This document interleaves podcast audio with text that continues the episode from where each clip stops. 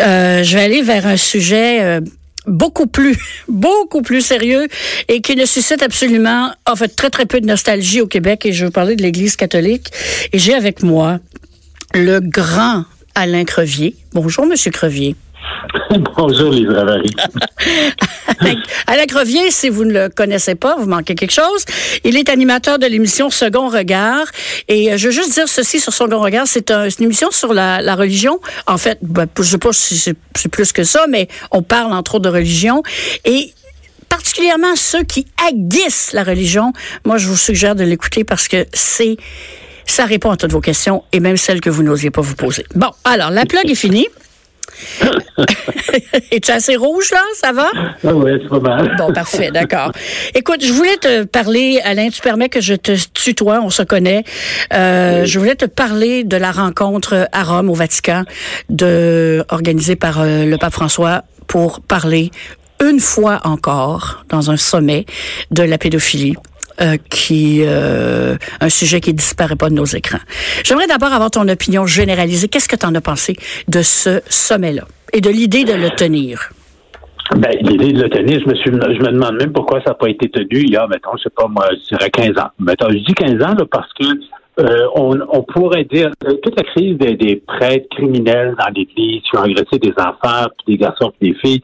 On sait ça depuis les années 60. On en a pris conscience. On a, on a commencé à être écœuré de ça quelque part 70, 80. Donc, c'est pas un phénomène nouveau. Non. Mais il s'est passé un tremblement, un tremblement de, de, de, terre vraiment autour de euh, le travail d'enquête des journalistes de Boston Globe en 2002 quand ils ont ils ont sorti non pas une histoire de plus de prêtres pédophiles, mais ils nous ont démontré euh, le stratagème, comment ça fonctionnait dans les essais de Boston, puis on s'est rendu compte avec le temps que c'était tout le temps la même histoire qui se passait ici, ailleurs, puis ailleurs, puis ailleurs, puis ailleurs. C'est-à-dire que ah, vous avez des, des, des, criminels dans l'Église, plutôt que d'appeler la police, ben ce qu'on fait, c'est qu'on les déplace d'une paroisse à l'autre ou d'un diocèse à l'autre, puis ça recommence. Alors, il y a des gens comme ça, là, on est capable de les documenter. Ils ont agressé des dizaines et des dizaines et des dizaines d'enfants sur, euh, je sais pas moi, 30, euh, 35 ans. Je dis, mais, hey, ça vous en a pris du temps avant de vous rendre compte qu'il y avait quelque chose qui allait pas. Alors, je dirais, le sommet, là, il aurait été super intéressant en 2002, 2003, 2004, quand tout à coup, on avait la preuve qu'il y avait un système qui était en place. Là, là, je pense que ça aurait été l'onde de choc. Le faire en 2019, là, c'est comme trop peu trop tard et on se demande c'était quoi l'objectif de ce sommet? Peut-être que moi je fais partie de ceux qui mon analyse c'est que je pense que le pape François éminemment sympathique euh, a sous-estimé l'ampleur du drame humain puis sous-estimé l'impact sur son institution jusqu'à peut-être il y a 18 mois, 24 mois, où là, il a compris quelque chose, il s'en allait dans le mur. Et là, j'ai l'impression que c'est le sommet de, un peu le sommet de la panique, si tu veux. Le sommet de la dernière chance.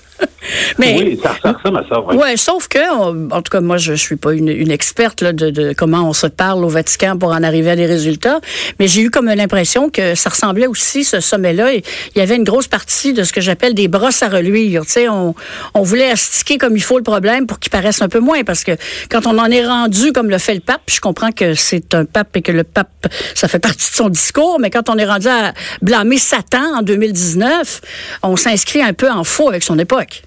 Ben, c'est sûr qu'on bondit. Moi, quand j'ai entendu ça, je me suis dit, ah, la vieille métaphore qui refait surface. Alors, je sais pas, moi, je connaissais un curé qui s'appelait Roland Leclerc, c'est lui qui a mis le jeu du Seigneur. Aujourd'hui, c'était vraiment un bon diable. Et on dit, oh, regardez donc ça, il jouait au hockey dans une équipe de trois diables, les gars s'appelaient les bons diables on peut faire, on peut sortir de cette métaphore-là, mais je trouve que ça, il y a quelque chose qui marche pas là. Vous êtes en train de parler de criminels dans l'Église. On sait ça. On sait que c'est très grave. Et on est en train de dire c'est l'œuvre du diable. Attendez, on est en train de déresponsabiliser, de dire c'est pas de ma faute, c'est le diable qui, qui m'a qui, qui, qui, qui, qui, a pris possession de moi. Non, il veut même pas dire ça, le pape. Je suis certain qu'il est, il est ailleurs que ça. Mm. Mais alors, demandez-vous pourquoi c'est qu'il fait ça. Alors moi, je me suis dit, euh, à la fin, là, je suis arrivé à la conclusion que probablement que l'objectif ou les objectifs n'étaient pas ceux qu'on pensait. Ah. C'était peut-être d'envoyer un coup de sonde à l'intérieur de sa gang, les évêques, entre autres, pour leur mm. dire Hey, Voyez-vous, il y en a là-dedans qui pensent vraiment que c'est juste un problème américain. Ça ne pas de la société. Et ça, ça, ça a été ça. un coup de tonde, tu sais, pour leur dire, euh, un instant, c'est un problème, mais je prends la planète à témoin. C'est un problème qui concerne l'ensemble de l'Église. En, fait, on, je, t'entends très bien. J'ai l'impression, moi aussi, j'ai eu cette impression-là que le, coup de semonce, en fait, le, le, coup, le coup de grâce, là, ça a été euh, l'utilité même de ce sommet-là, ça a été de, de dire à, l'Église et à tout le monde, euh, c'est pas un problème seulement de l'archevêché de Boston ou euh, euh ou des trucs euh, en Europe. ça se passe en Afrique, ça se passe en Amérique centrale, latine, du Sud, en Asie. le problème est planétaire. Euh, puis on a, on a l'impression aussi un peu d'entendre euh, de, de, certains euh, euh, ecclésiastiques que même, tu sais, en, Afrique, on a des problèmes beaucoup plus graves à régler que les problèmes de d'agression sexuelle. Je pense qu'il y a même un évêque qui a dit ça. Là. Euh, c'est, ben, écoute, en 2006, je me souviens, le 2006, parce que c'était l'année des évêques ou un truc comme ça, là, c'était un gros power au Vatican. Il y avait un, un évêque, un, un cardinal euh, du Mexique qui avait dit Bon, ben euh, là, ça va faire. Ce sujet-là, on peut changer de sujet. Là, on l'épuise, on passe à autre chose. Ça, c'est en 2006. C'était quatre ans après euh, les découvertes du bassin Globe. On ne faisait que commencer à découvrir la mécanique qui s'appliquait ici en Australie, en Irlande, en Belgique, on commençait seulement à découvrir ça. Et vous avez ce personnage, ce grand personnage de l'Église qui nous envoie ça comme ça. Il euh, faudrait changer de sujet. Non, franchement, on peut parler d'autres choses. 2019, euh, moi, je regarde hier soir les, les, les, les, nouvelles qui nous sont tombées dessus autour de 19 heures. Mm. Le, cardinal Pell, qui est un Australien. Ah, numéro 3 du Vatican. Hein, ouais, C'était vraiment dans le haineux Et c'est ça qui est intéressant. Les secondes Dans le gars, il, il, a été euh, archevêque de Sydney, après, de Melbourne, de Sydney. On a fait de lui un cardinal en 2003. Euh, il est devenu, quand François a été élu, vraiment dans le inner circle, dans le, le, cercle intime de François. Il faisait partie des 6, 7, 8 cardinaux qui étaient appelés à le conseiller, à le conseiller constamment. Puis ensuite, François lui a dit, ben, écoute, on est en train de faire un nouveau ministère de l'économie, prends les règnes de ça. Donc, il est rendu très, très haut dans la hiérarchie. Alors, et là, on découvre deux coups secs euh, qui, est trouvé coupable euh, de cinq accusations, de cinq agressions sur, des mineurs. Ça se passe en Australie. Il y a plusieurs autres plaintes qui ont été abandonnées pour des raisons que, qui seraient trop compliquées d'expliquer. Mais, en tout, et la question, c'est celle-ci. Comment vous expliquez la progression de la carrière de cet homme-là qui s'est rendu jusque-là? Ça se peut pas que personne... Personne ne savait. Ça se peut pas. Écoute, il y a des gens, moi, moi qui suis rien, qui suis qu'un journaliste, j'avais entendu parler de différentes affaires qui le concernaient depuis, depuis mm. des, des, années. Comment se fait-il que sa carrière a pu évoluer comme ça jusqu'en 2017 où à un moment donné, le pape s'est dit, oh, euh, il semble y avoir un os là. Mais finalement, on l'a retourné en Australie pour qu'elle se défende et il a perdu son procès. Euh, ça a été annoncé hier. c'est vraiment curieux quand même. L'Église doit se poser des questions ben sur comment on explique. Là, on est rendu à quelques-uns, des cardinaux qui, qui sont montés comme ça, très haut dans l'Église. Je dis, ben attends, là, il y a 200 cardinaux, 220 cardinaux dans le monde. Là-dessus, il y en a moitié en retraite, l'autre moitié qui est active. Le pape, en principe, il connaît tout par leur petit nom. Il devrait, en principe, conserver dans sa tête plusieurs des numéros de téléphone privés de ces gens-là. Attendez, là, vous le dire, comment on explique qu'il y a des gens qui ont pu faire carrière jusque-là? Je sais pas.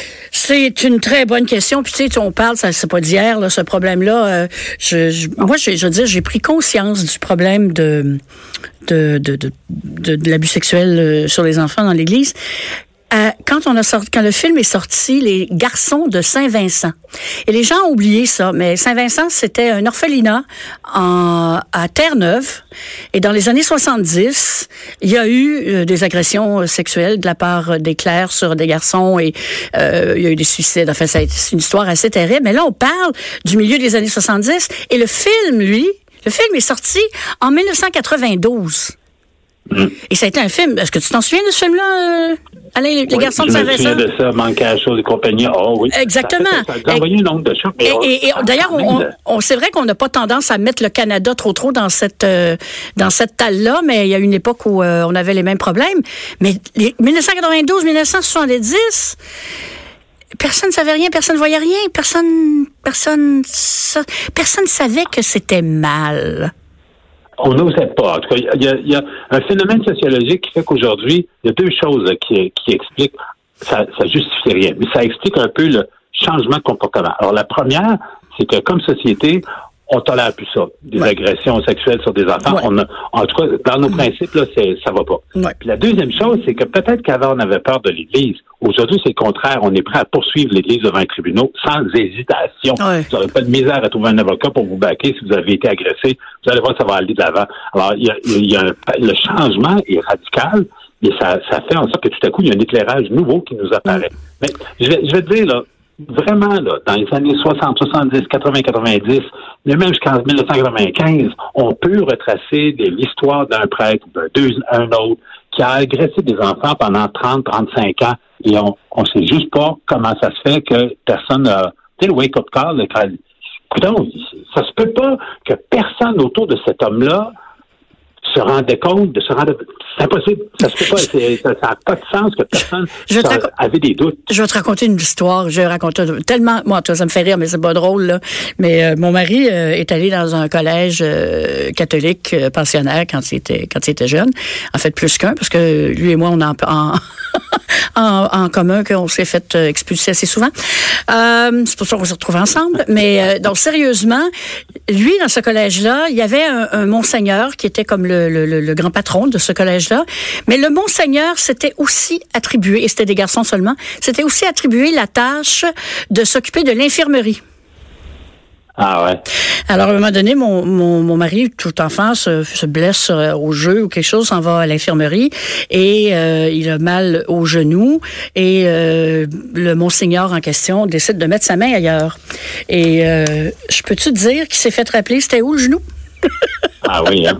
non, mais tu sais, ah c'est bête là, mais ça aurait pu, ça aurait pu être un cas de, de tu sais, en tout cas, moi, ça me, ça me rentre pas par la tête, mais je veux qu'on se garde quelques minutes pour parler de Sodoma. Ah, ben, je l'ai pas lu, je l'ai reçu. Ah. C'est bien embêtant parce qu'il me l'a envoyé en, en disant confidentialité jusqu'à l'apparition, mais quand le livre est arrivé en retard, puis moi, j'étais parti à Montréal pour, euh, évidemment, pour le, sommet. Alors, je l'ai pas lu. Mais il y a un truc, par exemple, qui m'a, qui m'agaçait. Euh, et je, je, l'ai dit au début du sommet parce que il y a, y, a, y, a, y, a, y a une théorie, c'est pas une théorie du complot. Il y a des journalistes qui travaillent au Vatican qui disent euh, je pense que la France traditionnalistes dans l'Église catholique, les ceux, on va dire les conservateurs, mais les conservateurs pas nécessairement particulièrement sympathiques, euh, ces gens-là ont identifié... Burke, Burke par exemple. Raymond, Raymond Burke. Oui, oui, en plein lui. Euh, il y en a quelques autres. Mais alors, ils ont, identifié la faiblesse de François, c'est toute la gestion de la crise de pédophilie. François n'est pas nouveau dans le dossier, il y en a eu d'autres étapes avant lui qui ont fait pire que lui. Mais alors, ils ont identifié cette faille-là et ils lui balancent dans les jambes tout ce qui peut le faire trébucher. Et dans le lot, il y a cette affirmation que euh, il y a un, vaste réseau de, d'homosexuels dans l'Église, euh, qui a quelque chose aussi de perfide. Mais là, arrive quelque chose qui ne marche pas. Il y a des gens qui font une équation directe entre Ah, voyez-vous, c'est ce qu'on disait. Il y a des homosexuels dans l'Église. Conséquemment, ça explique les crimes qui ont été commis. Voilà. Ou encore, le célibat. Ah, voilà, ça, ça si on enlevait le célibat, ça réglerait tout. Je peux vous dire un truc. Allez lire les rapports de, de, de, de jury ou d'enquête par exemple celui de la Pennsylvanie, où on décrit dans, presque dans le détail les agressions faites contre des enfants, une petite fillette de 18 mois, une jeune fille, un jeune garçon de 7 ans, etc., etc., et vous vous dites, célibat ou pas, ah, non. ça, c'est de la maladie, c'est des criminels. Oui. Alors, il y, a, il y, a quelque chose de perfide dans l'idée de vouloir laisser un petit glissement de terrain euh, se faire là, puis dire ah c'est à cause des homosexuels ou encore peut-être à cause des à cause du célibat. Mm. Peut-être que le célibat réglerait des affaires, mais c'est pas, pas, pas tout. D'ailleurs, euh, il y a des il y, a des, y a des scandales qui commencent à sortir même dans certaines églises protestantes aux États-Unis et euh, ils sont tous très mariés. Alors, ben écoute, je, je, je, suis certaine que tu vas lire. On aura peut-être la chance de, de, de s'en parler. Moi, j'ai lu comme tout le monde là quelques quelques extraits. J'ai je suis restée quand même un peu dubitative par rapport à, à ce qu'on y est affirmé, parce que c'est quand même euh, c'est quand même assez gros. Il y a même des il y a même des, des, des, insinuations au sujet euh, du cardinal. Euh, ben voyons, cardinal à Québec là, cardinal ah, Oui, il y a même des insinuations au sujet de son entourage. Puis je me j'ai eu comme comme toi que tu viens de faire quand quand c'est sorti, je me suis dit coudon, y a-tu quelqu'un qui essaye de faire diversion? Oui, ça a vraiment l'air de ça avait l'air de ça. Ça avait l'air de drôle de timing. Il y a quelque chose de bizarre, là. Il y a quelque chose de bizarre. Bon, ben écoute, tu, euh, comme toujours, es une fontaine de lumière.